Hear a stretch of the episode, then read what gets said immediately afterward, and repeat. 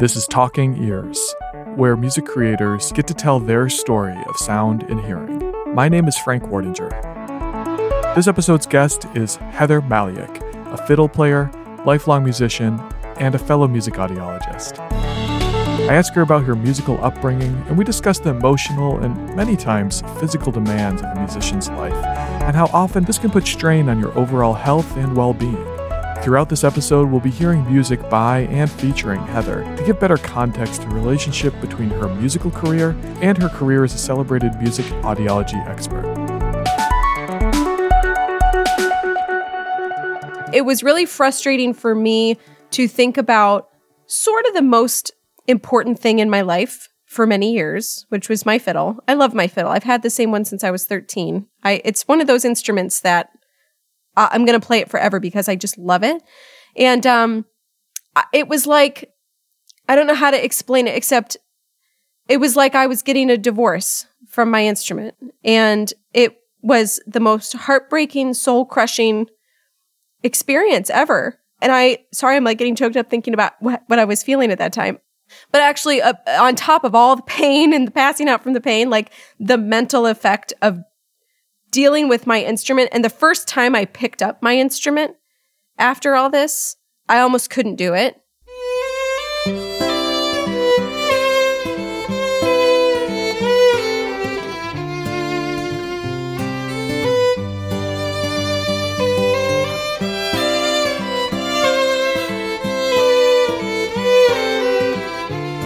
I think I was about around sixteen.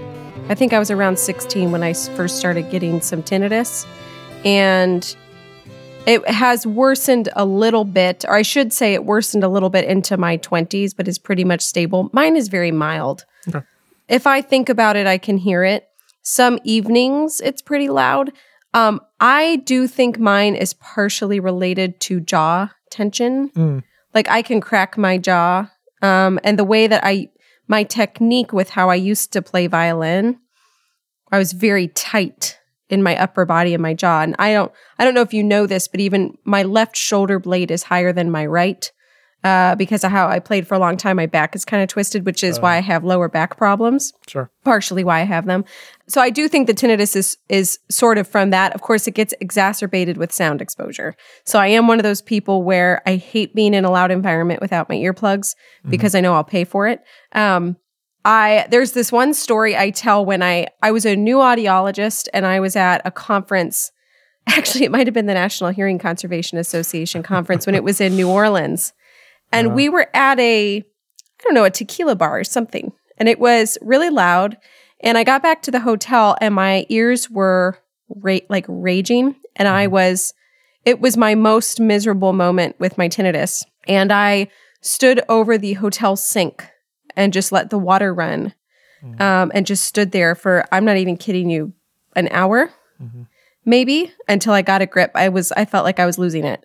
And that was like the worst moment I can remember. But I, but I was at this loud environment. I didn't have earplugs. And the funny part is, like, it was a bunch of audiologists there. I remember that very clearly, how miserable I was. Do you feel like part of that was from, like, knowing... because that's that's well into the point where you're an audiologist and you know what you're doing to your ears. Yeah. Is that part of why that's so frustrating for you? Well, yes and no. I mean, sure, it's frustrating when you think, oh, gosh, I knew better. But anybody who has tinnitus to that point and has it constantly, which a lot of our patients do, the frustration to me started with, oh, I, I did this to myself. Mm-hmm. Like, how often do we hear this in clinic? Yep. And we say, no, this isn't your fault. Um, and then it progresses to, will this just go away? Uh-huh. I can't handle this. I'm breaking down mentally. I mean, I went through all the sort of like uh-huh. phases there. So, so yes and no. I mean, it went beyond that.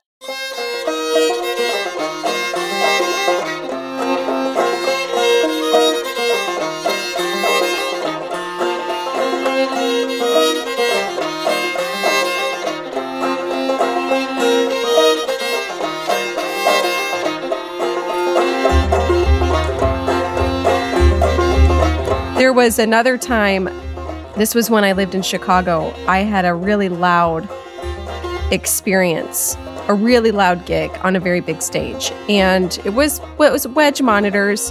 Um, I couldn't hear right. I didn't have my earplugs in.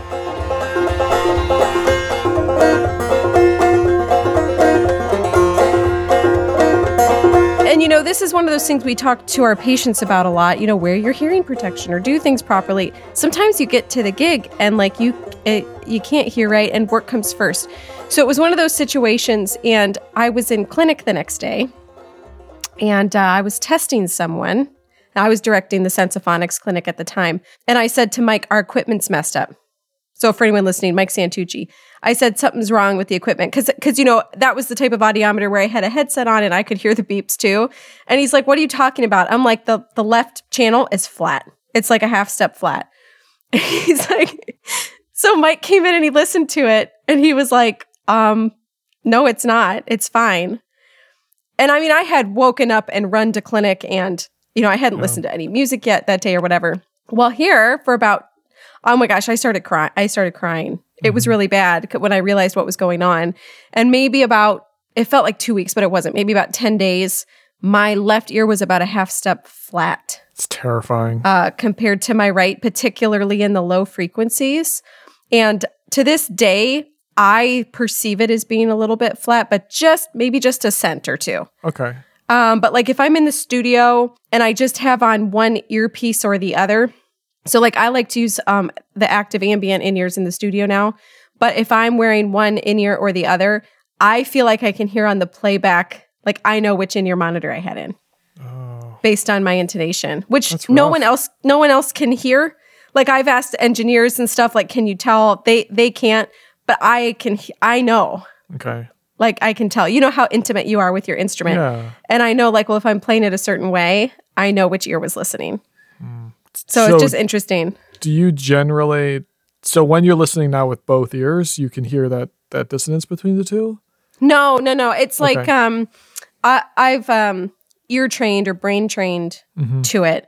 But look, at, I think of all the patients I have and that you have where they have some distortion. Or they have a pitch perception issue and it, and we work with them and it kind of works its way out. Well, we don't know exactly what that mechanism is. Right. That's really curious. Well, to jump ahead intentionally, the reason that's a problem is because of your instrument that you play. If you were a piano yeah. player, oh well. If you were yeah. a guitar player, a little bit of concern, but not not as much. But with fiddle, sorry. Yeah, I'm making the notes. Pitch is everything. Although it's funny you say that because in the past year I've had two diplacusis patients. The most bothered ones I've seen are pianists, which is really funny. Interesting. And maybe it's because they can't adjust the note. That's true, right? Like then you're just then you're just trapped. You can't do like micro yeah. compensations. And I don't know why. I, I don't know that for a fact. I just know it's been it's kind of interesting. Like my two severe guys I'm thinking of in the past year were pianists. Well, that that I guess leads me then back to your instrument, your instrument of choice, which is mm-hmm. I like to think of you as a fiddle player, but I've also come to know that you also have a lovely singing voice. Oh, thank you. And you play guitar like a maniac. um, so where did that all that, do you want to talk about where all that started for you? I yeah. know that it was a family. Well, I, to start very early, I started singing in church choir when I was two. It was called mm. the Cherub Choir. And I went to a big uh, Methodist church in Cuyahoga Falls, Ohio, which is actually where my practice is located now. Um, it was one of those churches where the music education was like through the roof. I mean, it was, nice. The choirs were really good. We learned some music theory. When I was four, I started piano. I, I still think it's great when kids start on piano because it's like a map. Yeah. You know, it's a really nice way to visualize notes. When I was about seven, I started learning violin. Uh, you know, I grew up listening to old country music, like nineteen fifties, sixties, seventies country and folk music. So we would go to folk music festivals, listen to country music that had fiddle solos, this and that. And I never really was that into it, but I dabbled in fiddle as well. So I, I always say it's kind of like being like bilingual. Mm-hmm. Fiddle and violin are the same instrument, really. I mean, you can set them up slightly differently, but it's like having a mouth and being able to speak English and Japanese or something. Mm-hmm. So I played a little of both. I really got into fiddling more in my early teens. Um, and I also picked up guitar because one of my sisters plays hammered dulcimer, and I wanted to play with her.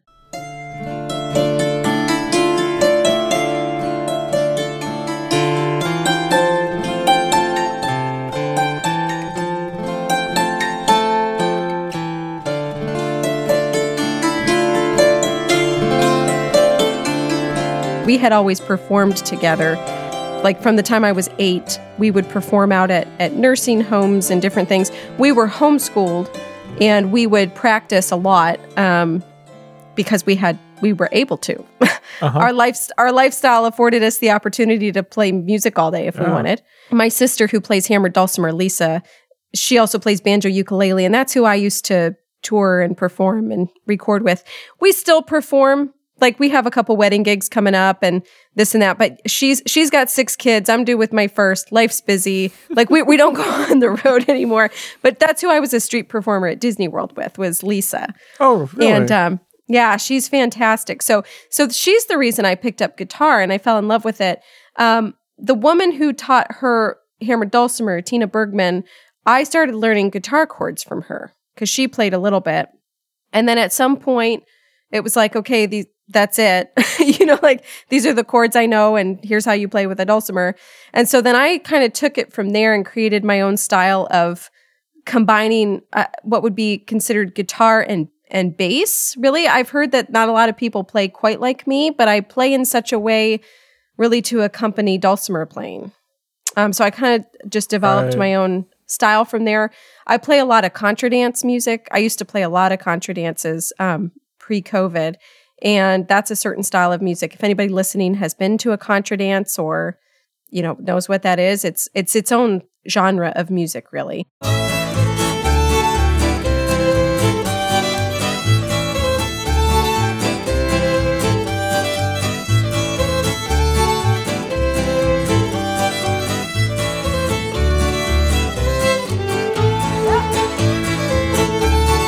I mean, I got a degree in music history. I also, in my teens, picked up an instrument, nickelharpa, which is like a Swedish fiddle. It's really pretty. Um, and yeah, I mean, playing at home, like, there was always music being played because I have two older sisters. Again, they're both professional musicians. We all played a lot. Two of us went to music school. My dad plays accordion. My mom was like always singing. Um, uh-huh. You know, it was just, uh, there was always music. It's a musical house. Just music all the time. And then, so I got my degree in music history from the University of Akron. Just, I was playing constantly. I was playing fiddle gigs. I was playing in youth orchestras. I was going to college because I went early because of being homeschooled. I started college at fifteen. And uh, it was just like constant music. And I remember being so in love with my life until it got to the point where I was like, oh, this is this is work now. You know?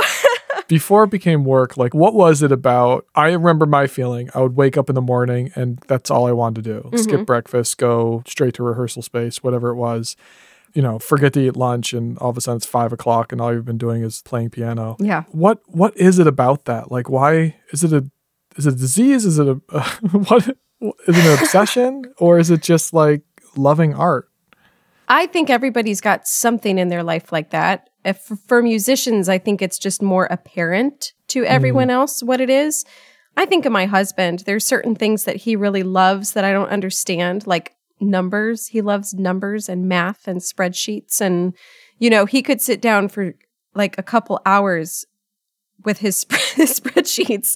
And I'm like, I don't get it because my brain doesn't work that way. On the other hand, I could sit down for a couple hours and play fiddle tunes mm-hmm. and not feel like five minutes has gone by. Huh. So I think everybody has something like that. It's just something that clicks in your brain. Yeah. It's almost like like you're just looking for that flow state. You're just looking for that yeah. thing that... That's a cool perspective. I never thought about that. I've always tried to relate it to like somebody who draws or somebody who really likes to dance. That like you can probably just lose yourself in that. But you're right that there's other expressions out there. I mean, audiology's one. You know, when I shifted my focus from totally music to audiology, I found something very similar happening. And now I can sit down and get on, you know, a journal and read several articles and not realize an hour's gone by. Wow. But I'm so into what I'm reading, yeah. you know, and learning and, and thinking, you know, how does this apply to my patients? I think it's really similar. It's just finding, yeah, it's finding that little um, that little thing that, what did you say, puts you in a flow state? Yeah, it sticks. Yeah. You, like, gets your gets your mind into that state of just like, uh, like there's no distractions. Like, yeah, um, it's almost like an an active meditation, a meditation that has an outcome at the end. Yeah, and we're I think we're all kind of seeking that in some way, whether it's just to go for a drive and like lose, like stop, you know, turn the brain off and just slow down. Yeah. Yeah. That's really interesting. Well, and, and I'm also intrigued by the fact that you can get that from audiology. I don't know if I've ever gotten that from audiology, but maybe I need to work harder at it. You're reading the wrong articles, Frank. uh, reading has always been a wonderful way for me to put myself into a sleep state. Um, so I'm really good at that. That's a type of flow. It's a, fl- it's a type of flow. So um, fiddle has a hold on you at that point. Mm-hmm. You're playing this very specific kind of music. Was that really your drive? Was it that kind of music, or was it just the performing together? That My that was... drive was my sister. My drive was playing with my sister because, you know, it's interesting. I have a friend in Chicago, and I think you'll relate to this, and probably any musician will. When you are close with someone and music is your main thing, this isn't totally true with a sister, but I find it's true with, with friends who play music. Um, you play more than you talk. Yeah. You communicate more through tunes. I have so mm-hmm. many good friends where I I maybe haven't spoken to them more than an hour total the whole time I've known them, but we have played a hundred hours of tunes together, and I know who they are through that. Mm-hmm. And so for me, that kind of connection with people is really important. And so I really wanted to be able to play with my sister and have that special connection with her. I play with my husband now. He plays guitar. Oh, cool. So I play fiddle and he plays guitar. It's, to me, it's like one of the most intimate things, yeah, like relationships you can have. So that was part of it. I also just really love uh, different expressions musically. So mm-hmm. uh, I do love classical music. I loved playing it. I did a little bit of orchestra sub work, and uh, when I was graduated, it just wasn't my favorite. But I do find that it there are aspects of that that influence my playing now. So I say.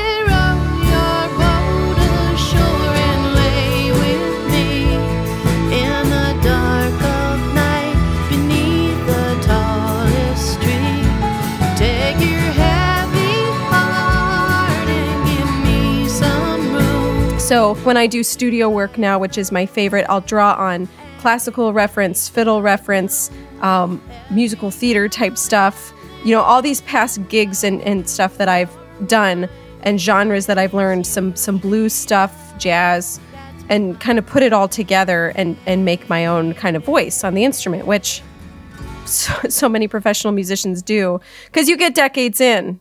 Yeah. And you're like, okay, well, I've got all these different things now that I've played, and I want to create something new and special. Mm-hmm. And so that's, you know, I think that's usually the end result.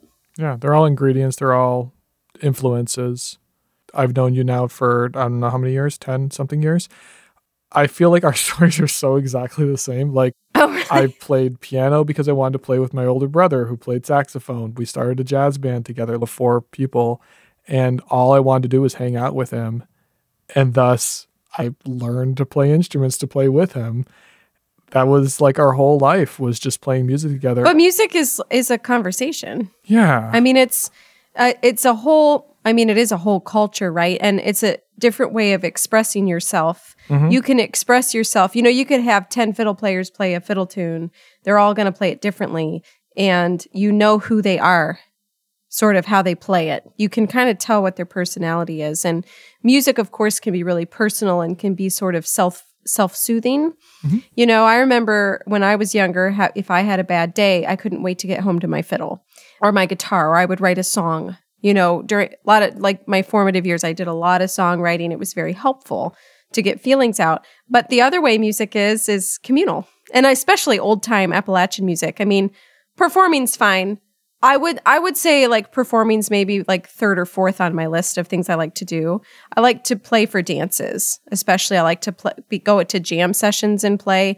that's really, I like that communal aspect. And then, of course, studio work I always bring up because I just love working in the studio. Yeah, there is a self-focused aspect, and then there's a communal aspect, I think. I love that. That's spoken like a true musicologist.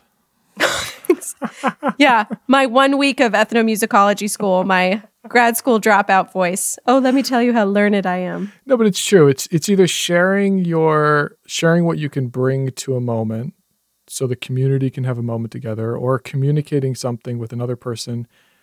And then there's that that other one that I spend most of my time in, which is just your your by yourself, and it's it's a it's a very personal self uh soothing expression.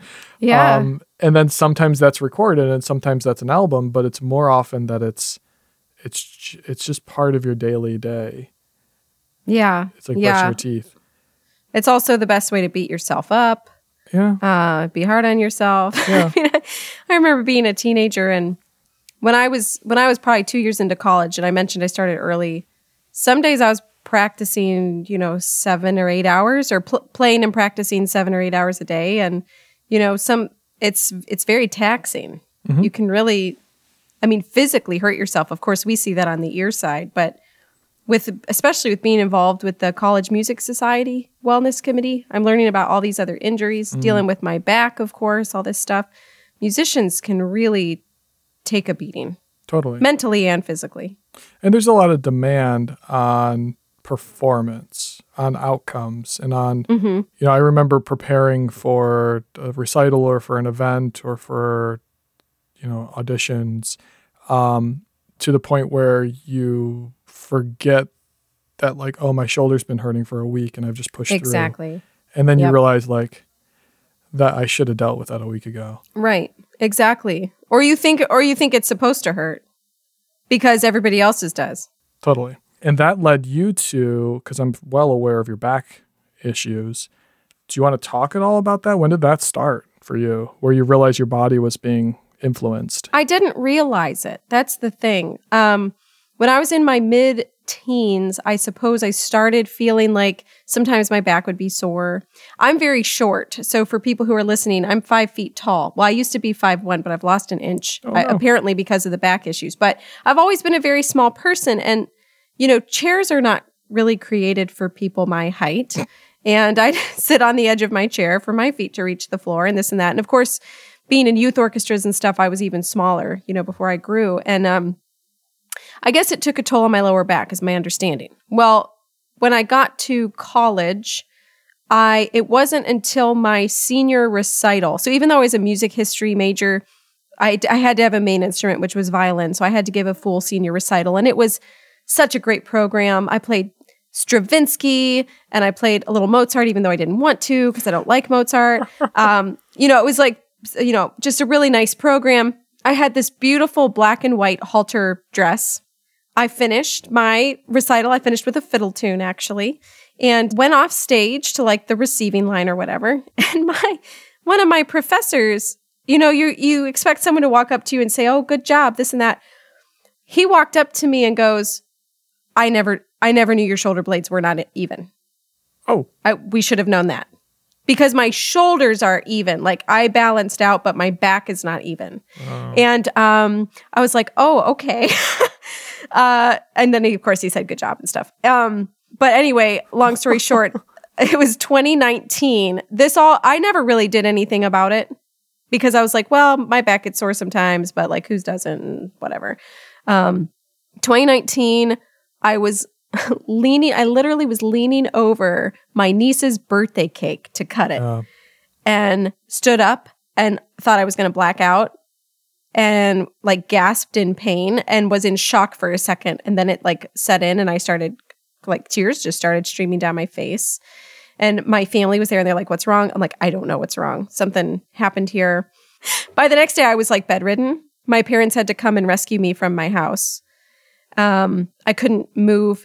I'm someone who likes to understand what's going on with my body. So I didn't want to go to the emergency room for a couple of reasons. I was uninsured at the time. So I was like, give me an Advil, I'm fine. And I was in bed a couple days. I like couldn't move. And finally my mom said, if you can't get up, I, we're calling nine one one and we're getting you out of here. So mm-hmm. So I got up. Well, when I would get up, I would pass out from the pain. But again, I would rather feel the pain and know what's going on than not. Does that make sense? And so I just decided I'm going to start walking. Um, there's this joke in my family that I thought I was walking when I first tried, but my brother-in-law was actually lifting me up from behind. Like, I was like, I'm walking. He's like, you're not. I'm supporting you. Like, you would be passed out right now. Um, but I slowly, my my grandma had lived with us, and there was a walker left from her, and I used a walker. Oh, yeah. And I just kind of made my own physical therapy regimen. And a dear friend of mine who's a neurologist at the Cleveland Clinic, who I often refer musicians to, to ca- kept calling me, checking in. Mm-hmm. You know, and I'd say, here's how I'm doing. He'd say, okay, well, keep me posted, kind of thing. And his wife's a physical therapist. And And now I kind of know I'm learning my limits. I have thrown my back out a couple times since then badly, but it's less and less because I'm learning how what triggers it. I've changed my playing technique a little bit. And you know, the hardest part about it was the mental the mental issues I had. It was really it was really hard. It was almost like, and then of course redoing my playing technique was like going through yeah, like couples therapy with my instrument is what it felt like. Um, I ended up speaking with a friend of mine who is very spiritual. Um, he works with a lot of mindfulness stuff. And he just let me talk to him for like a couple hours about it and just confide in him. And it was so helpful to have someone to talk to who had a calming effect on me, who gave me some things to work on. It really, really helped me emotionally. And then, you know, I'm a born-again Christian. So like prayer, scripture, that helped me too, meditating on that.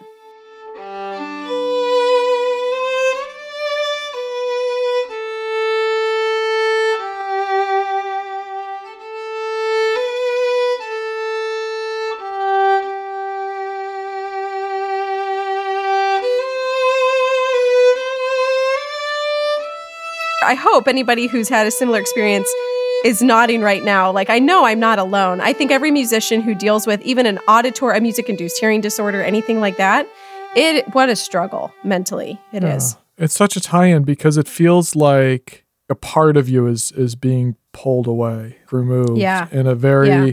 a very just unwanted way. I mean, you're totally right that the mental game with any kind of chronic injury or chronic illness is just that. It's it's the fear of the future, the fear of future damage, or the fear of loss, disconnection from what you used to love, mm-hmm. that drives that continued pain. Yeah. And if yeah. you can let go of that fear and let go of like, okay, well, even if I lose that, I've still got this, then you can, through mindfulness, mm-hmm. remove that feedback loop, that negative feedback loop.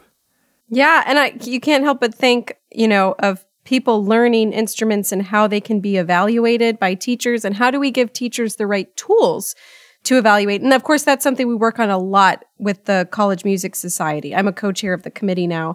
Um, and I, you know, after this back stuff happened, of course I am who I am, and I looked up articles, and like up to eighty percent of violinists struggle with back pain. Oh, well, geez. I do think I had a genetic predisposition to greater problems because of my stature. My mom and my aunt have dealt with different back pain things in their in their lives. So I think I was predisposed, and then bad technique exacerbated it. Mm-hmm. But I, I don't blame my teachers because I don't think it's talked about. And I don't think, you know, a music teacher, you can't expect them to evaluate a kid's body. You know, right. Just the same as we say, oh, they, well, they should be teaching hearing health, or like kids should be wearing earplugs. Well, you need to have the right person who's educated in the right way to teach it. Mm-hmm. So I wonder, like, if I would have had a teacher who w- really knew back issues and technique and could have looked at me and said, I think this one's predisposed to some issues because of her stature. Mm-hmm. Like, maybe she needs to play a little different way. Here are some things I can teach her. That may have prevented the problem. And so I think often, I mean, a lot falls under the shoulders of music educators, but um, the health, the bodily health of students, I don't know. I'm not going to say the, I don't think it should fall on their shoulders, but I do think we'll see in the future more being incorporated mm-hmm. with that. I mean, we already see it with hearing health. Mm-hmm. And I think other, I think other things will start as well, being able to mm-hmm. be um, healthier musicians overall. Because I think that what you're hitting on there is that the teacher may not be the right person to present all of the exact data and references and uh, adjustments and like really analyze somebody's posture and playing ability and playing style. We can't expect that. We can't. Yeah, we can't expect that. However, we can expect that we can better educate and make aware the general teacher population of red flags, mm-hmm. of subjects they should have kind of peripheral knowledge of. Like, I think right now we're in this wonderful place, I don't know if you agree with this, but this wonderful place where now people can't plead ignorance to hearing difficulties with music.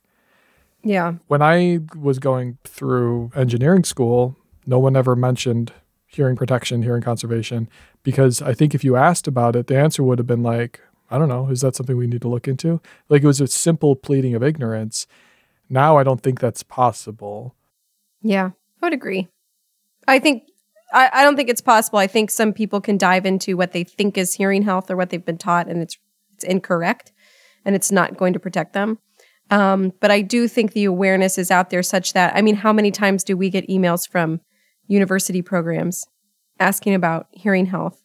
I even just spoke to a high school the other day, not not a music class, but just about, it was like one of those career things, mm-hmm. like careers in the music industry. And they asked me to speak about what it, it's like to be a music audiologist, yeah. which I thought was really cool. And so they got to learn a little bit about hearing conservation too.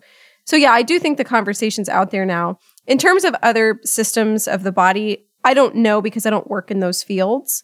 Maybe, you know, maybe there's a back surgeon listening to this who's like, yeah, we have a questionnaire for music students that they can take for red flags. I don't know. Maybe that exists.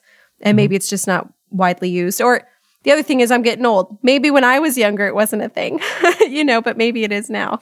Well, I would hope so, because like I would hate, I would have to think that if, I'm not sure if you want to go here with this analogy, but I would have to think that if you were a kid learning how to play X sport, one of the main things that they would discuss is, when you play X sport, here's how to avoid injury.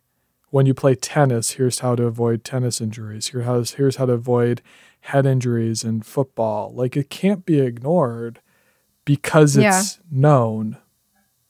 But that's never discussed. They, you know, they they can sell you a loud guitar amp or a set of drums and never mm-hmm. once tell you this thing. This thing goes one hundred fifty miles an hour. There's a risk here. Yeah. It's never discussed. Yeah. And of course, well, you know, to bring up sports, my husband's background is in sports medicine. He has a master's in sports medicine, and he was the athletic trainer at um, University of Florida for the nice. women's softball team. I grew up playing baseball, and I, it was a Y M C A league, and actually my dad was the coach, and he would always have us stretch and exercise beforehand and stuff. But my point is, I think with some high school teams, but especially college teams, you will see people like Scott, like my husband, who who plays a role in the health side. Well, you get into a youth orchestra setting or a band program at a school, and I think it's pretty rare to see a actual person there as a health component. one hundred percent. Uh, it could be nice to see that change in the future, uh, and maybe it will. I mean, when you actually dive into the world of musicians' health overall, not just hearing, there is a lot of information out there. I know Ohio State is one of the universities that actually has like a physical musician's health clinic. Mm-hmm. Um, and they really reach out to the music students and things like that. I know a lot of audiology programs now are reaching out to marching bands and things, but it's not it's not the same as having like an athletic trainer that works with the team. You Completely. Know what I mean? Yeah. So it would be cool to see even even med students who are interested in musicians or something being able to have a rotation where they learn about, you know, how to be a general kind of wellness practitioner. Yeah. And that's something that I had said to that high school class. Uh, you know, the, musicians do need a lot. You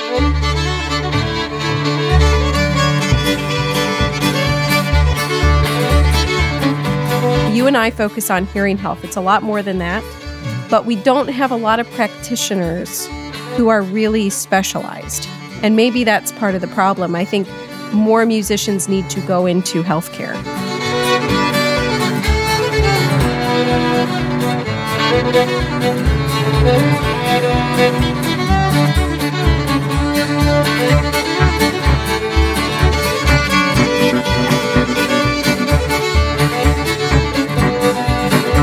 told me before you've done the bigger tours. Do you want to mm-hmm. do you want to touch on like what?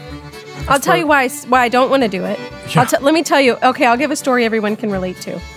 There we were in Kentucky and uh, doing a homestay, which of course, you know, so many bands when they get started, you're either sleeping in your van or you're sleeping on somebody's floor or, you know, especially now, like it's costs so much money to go and drive somewhere and play and whatnot. So we were staying with this guy, my sister and I, and uh, I think my memory is worse than what it actually was, but he was he was creepy. He was creepy. And my memory was like a mattress on the floor in this one room, and that's like where we were staying, and I didn't feel safe, and it was a whole thing. And I, I think that's where in my mind I was kind of like, I don't really want to do this. Um, and just the overall, you know, when you're on the road and you're playing a lot, it's exhausting anyway. My goodness, to be a local musician, I think of the musicians here who work like how I used to work, three, four, five gigs a weekend, um, back to back. It's exhausting. But then being on the road, not eating well, that kind of stuff, not sleeping well, it's even worse. Now, I never did like the big tour bus tours, anything like that. I did some international stuff. And I realized I don't I don't like flying with my instruments. And I think probably most people feel that way. But I mean, if it's your job, you have to. Like, you don't have a choice. Um, but uh, uh, playing over in Ireland and stuff, just being worried about my instruments the whole time. Well, it's different when you're playing like, I mean, you're playing like a Fabergé egg of an instrument there. Like, that's, I mean, that's kind of true. But again, you know, if it was your full-time job and it's what you're doing, people are used to it. I, it's not my favorite thing. And of course, it didn't end up being my full-time profession. So yeah. uh, thank goodness I don't have to deal with that stress. So then the elephant in the room with your story is, I'm going to, I'm not going to say quiet music because I've been in enough folk situations that were ruckus and yeah. loud. And there's plugged in folk. There's all that. There's, there's a lot of noise going on still, but not traditionally considered loud music. What got you thinking about your ears? Audiology did. When I found out about audiology, that's that's when I was like, oh, no one talked to me about this. My ears have been ringing for a while. Maybe I should look into this. It'd be great to be able to help care for musicians, that kind of thing. It was just like a lightning bolt moment where I was mm-hmm. like, oh, I think this is what I'm supposed to be doing. With folk music, I mean, if I'm playing fiddle by myself for a few hours at a time, it is hazardous. Mm-hmm.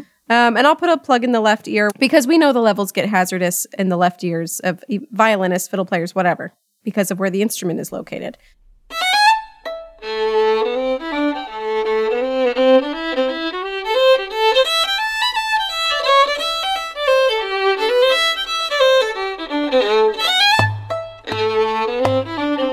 When I'm playing guitar and my sister's playing dulcimer and we're not amplified, I don't really think about it. I don't really worry because I don't really think it's hazardous, to be honest. When I'm in a large jam session, it's totally hazardous. My goodness. And of course, when you go to something like a festival or whatever, you are sitting down for hours and hours and hours and hours and hours all day through the night, you know, that kind of thing. And your ears are taking a beating. And then, of course, in some of these other bands, um, I often used wedge monitors for live performance. I mean, of course, I have in-ear monitors. It's what I do, but I use those more in the studio. Terrible sound levels. Mm-hmm. Oof. I remember this one venue in Chicago we'd play at. It was a it was a small room, a lot of hard surfaces, et cetera. The stage was in the corner, and it was just brutal. The sound levels would just be brutal there. And I, I played for a couple square dances and stuff there with um for a folk music festival, and I definitely had my fifteen decibel cuts in. And I think it was one of those things where it was a weird room. I don't think it was, I don't think it was like, oh, the sound guy's bad or anything. I don't think it was that at all. Like, no. Yeah, it was a lot. So, so I agree with you. The often the way I play now, no, we don't need hearing protection for that. No. When I'm going to sit down and play by myself for many hours, yeah, I might pop the left one in. And then certain amplified gigs, we for sure need them. And jam sessions. And I think I think a lot of people who play what I would think of as acoustic music, right? Folk, classical, jazz, oftentimes you would consider, even if you've got a plugged-in guitar, you're, you're still considering it relatively acoustic music. We'll look at what we talk about with hearing protection and hearing conservation, and I have a lot of people who say, like, well, luckily that's not for me. Hmm. And I have to kind of have a full stop, look them in the eyes kind of moment. Um, did you did you have any dissonance with that? Or was that like right away you just went like, oh, audiology exists, my ears ring, my violin is part of the cause of that, my fiddle, excuse me. Um, well, at that time it was both. Oh. Yeah, I, I, uh, I mean, it kind of clicked right away for me. Okay. I do know with some of my patients who are more acoustic, they don't think it applies to them. Although I'm seeing a, ch- a change, a cultural change in that, especially with orchestras, because, you know, I run my orchestra programs. Right. People are starting to admit that they have music-induced hearing disorders. You know, I go out, I do the tests, I do see noise notches, things like that. And these people have only ever played classical music. Mm-hmm. Like I had a guy in my clinic, local performer, plays in coffee shops, plays acoustic guitar, like unamplified. And he came in and he ended up getting in-ears. He wanted a different setup, but I mean, he's not at risk yeah. from his own instrument. Now, occasionally he plays with a drummer and they'll plug in and that's a different story. But somebody like that, no, I'm not as worried about him. Like yeah. picking his guitar acoustically and singing. Yeah. I think that's a take-home point that that most instruments, even with solo practice, you do have the risk there. Acoustic guitar being an exception, and I'm sure we can think of just a handful of other ones. But it's not something to fear, it's just something to plan for. I was just going to say that, Frank. It's like yeah. it's like we work in the same field. Isn't that amazing? Because I was going to say, even right. the players who aren't at risk personally, I still recommend that they practice occasionally with hearing protection to become binaural, as I call it, like bilingual. Um, because when they're in the situations where they need them, they'll be more used to how their own instrument sounds. You know, I'm thinking especially of wind players and brass players. So, um, yeah. Again, I keep going back to the athletes thing. It's just like a runner is just planning ahead and recognizing like their shoes, their gait, all of those things reduce the risk of injury or increase the risk of injury. And mm-hmm. if injury happens, you can adjust for it. It's not something to be fearful of because I think some people see it as an all or nothing. Either I'm a person mm-hmm. who wears earplugs or I'm a person who doesn't. And as long as mm-hmm. they don't have to think about it, they haven't subscribed to that, then they are a person who has to worry about injury. Do you find, I find in clinic when I say to, for a, vi- a violinist, for example, it's okay to wear one, that yeah. they like can't believe it. Yeah. Yeah. And I'm like, well, think of where your sound source is. Or for like an upright bass player in an orchestra, it's okay to just wear your right one, like yeah. if the horns are there. And they're like, what? Yeah. I'm like, it's okay. You have head shadow effect. Like, it's okay. I think it's like a monocle. Yeah, exactly. Like, you're not going to be in exactly. a monopoly, man. Nobody's going to laugh at you. You cover up what's what's the damage. But they do. They think it's all or nothing. Or like I have some patients who are kind of like the earplug martyr. Like, I'm going to wear them and it's going to be horrible and I'm going to wear both. And and that's their mindset. And when that's mm-hmm. your mindset, it's never going to work right. And then I bring uh, just back to like the acoustic instrument thing. I do often talk with patients with hyperacusis about mm-hmm. one way to return to life, return to music, return to stage, return to performance, writing, whatever part of you that you feel like is missing at this point, is to pick up an acoustic guitar in a quiet room, is to go back to your acoustic roots and and reintroduce music to yourself in a way that isn't threatening to your brain. Absolutely. Absolutely. Yeah. Um, you know, one of the things whenever I see a patient with a music-induced hearing disorder where it's becoming debilitating, let's get on the same page here that you need to reconnect with your heart, basically, which is music, because we can't let that go. Um, so even if they can't really perform out right now, one hundred percent what you just said is what I say too. How can we get you playing every day in a way that feels safe to you? And then we, you know, we'll we'll work on it from there. That's the mental health component. Totally, because you got to return them to being the human that they were before. Oh, yeah. Yeah, I mean, you gotta, that's like the whole heartache of the disorder is that it has separated from them from, well, from their income sometimes, but also from the thing that they love. There will be times that try the soul. Don't be afraid to raise the call and say, won't you please come and rescue me? I'm not ready for this fight. Every battle won makes me who I am. I claim defeat, won't you please rescue me? Won't you please rescue me?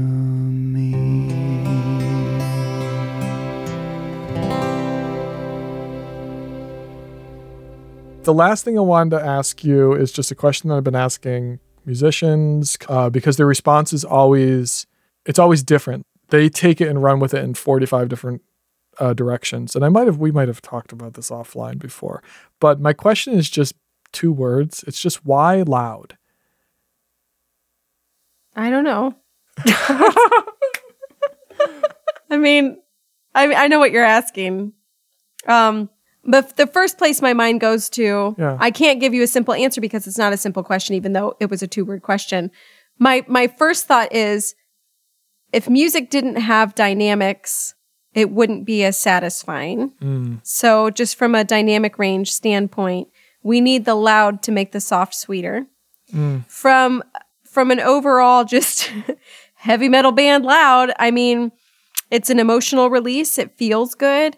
It's it's it's... molecules hitting your body. It's like a massage. I mean, and it can feel really satisfying in a way uh, if you're protecting your hearing and, um, you know, being safe about everything and don't get hurt in the mosh pit and all that stuff. I like that way of looking at it. It wouldn't be quiet without loud. We wouldn't know what it was. Yeah. I like that. That's a nice, that's a nice holistic view on it. Um, anything that you need to plug or anything that you want to emphasize other than, I mean, I'm going to, I'm going to link um, Soundcheck. I'm going to link uh, directly to your curriculum because I think that it's a brilliant tool. Thank you.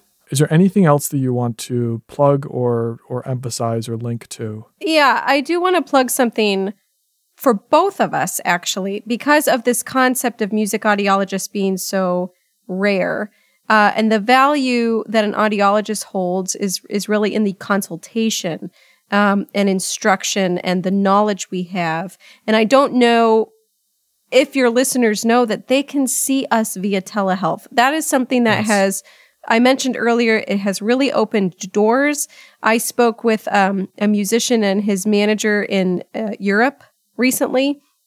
Um, so as your podcast gets out there, I think that people should know that they don't have to be in Philadelphia or Cuyahoga Falls, Ohio, to see us. Yeah. You know, they can they can see any neighborhood-friendly audiologist near them. They can get, you know, of course, the test and the impressions and whatever they need.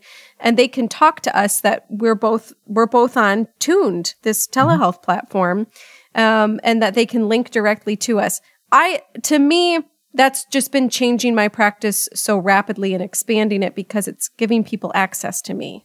Uh, yeah, and and speaking of access, I'm so thankful for having this time and this access to you uh, to talk about your and my favorite thing, our ears and music. So th- thank you. Thanks for being here. Hey, thanks for having me. And, and for the listener, there's going to be an additional bonus episode where uh, Heather and I really get into the nitty-gritty of music audiology and clinical care. So be on the lookout for that.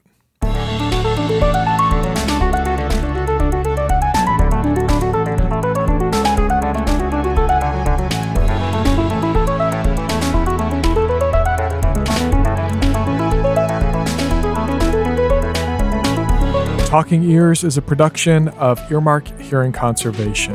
We'd love to hear your thoughts about this episode and hearing wellness in general. The theme music is by Scott Hallam. You can find more of his music at audio dowsing dot com. Additional production and editing assistance is by Juan Vasquez and Mary Kim. And a special thanks in this episode to producer and engineer Ben Payne for providing additional tracks of Heather's playing. Thanks for listening.